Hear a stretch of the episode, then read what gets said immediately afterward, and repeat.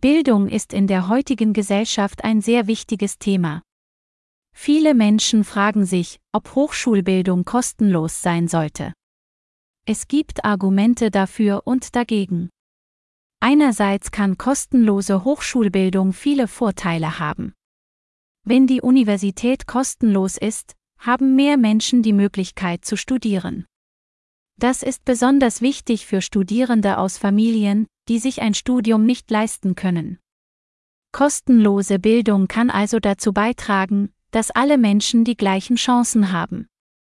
Sie kann auch zu einer besser ausgebildeten Bevölkerung führen, was gut für die Wirtschaft und die Gesellschaft als Ganzes sein kann. Andererseits gibt es auch Gründe, die gegen eine kostenlose Hochschulbildung sprechen. Universitäten brauchen Geld, um funktionieren zu können.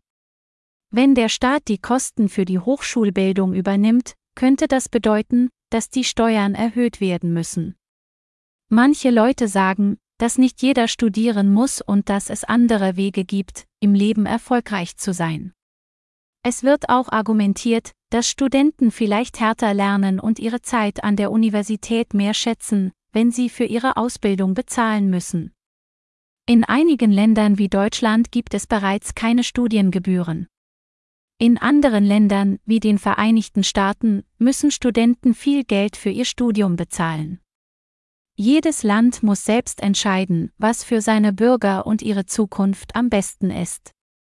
Es ist nicht leicht zu sagen, ob Hochschulbildung für alle kostenlos sein sollte.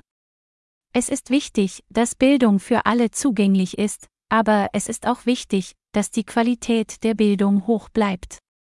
Vielleicht ist eine Mischung aus staatlicher Unterstützung und Eigenbeteiligung der Studenten der beste Weg. In jedem Fall ist Bildung der Schlüssel zur persönlichen Entwicklung und zur Entwicklung der Gesellschaft.